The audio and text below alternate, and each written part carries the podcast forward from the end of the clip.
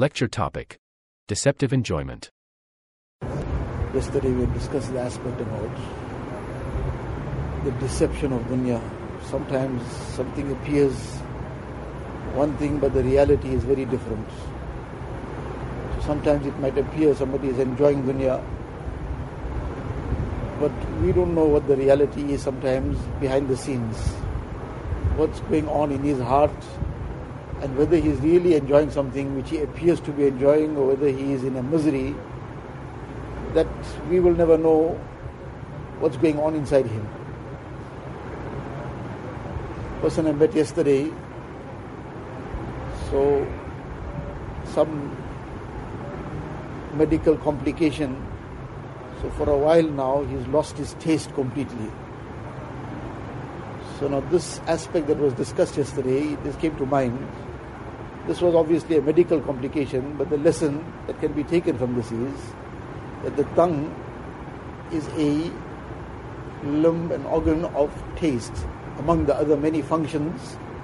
And when a person is eating something that is very well prepared, something that's delicious, so now he enjoys it and he savors the taste of it. So now if a person is sitting and eating, the person now who unfortunately, and many people during the time when that COVID was carrying on, many people were experiencing the symptom that they lost their taste. So for a while somebody one month, two months too, they had lost their taste. Now that person is eating something that he is generally very much enjoyed. And somebody might have not have had that food for days as well, or maybe months. And from a distance is observing this person eating that food. Now what comes to his mind, that this person is in enjoying this thing tremendously, but the person himself is eating it tastelessly. He's got no taste. Now the same thing happens sometimes, that dunya appears to be enjoyed by somebody, but if that enjoyment Allah Ta'ala has removed it due to the disobedience of Allah Ta'ala, outwardly it might seem like a lot of excitement, but it will be less than tasteless. Rather it will be with misery.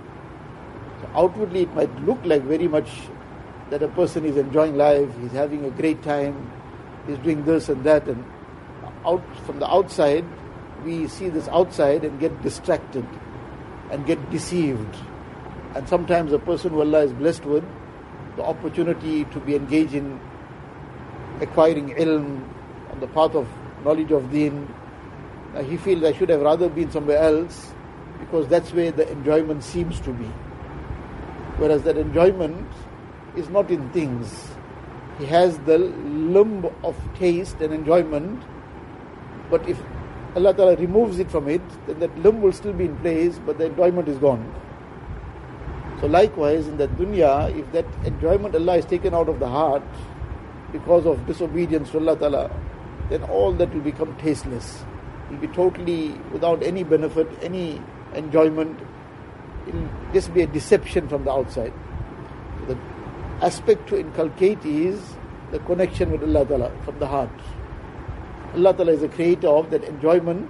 Allah can put that taste and enjoyment even in the most simple of things, the most basic things. A person who has no luxuries can be having a far more enjoyable life than a person with all the luxuries in the world. That enjoyment doesn't come from things, it comes from what Allah Ta'ala gives it from. So this is the thing that we need to have our mind very clear about, that the things of comfort are not comfort. The things of comfort are the things of comfort. Comfort comes from Allah Ta'ala. Comfort comes from that peace and contentment that Allah Ta'ala blesses the heart with. So that comes by connecting ourselves to Allah Ta'ala, not by trying to chase after things, but trying to pursue how we're going to get connected to Allah Ta'ala. Allah Ta'ala gives us that.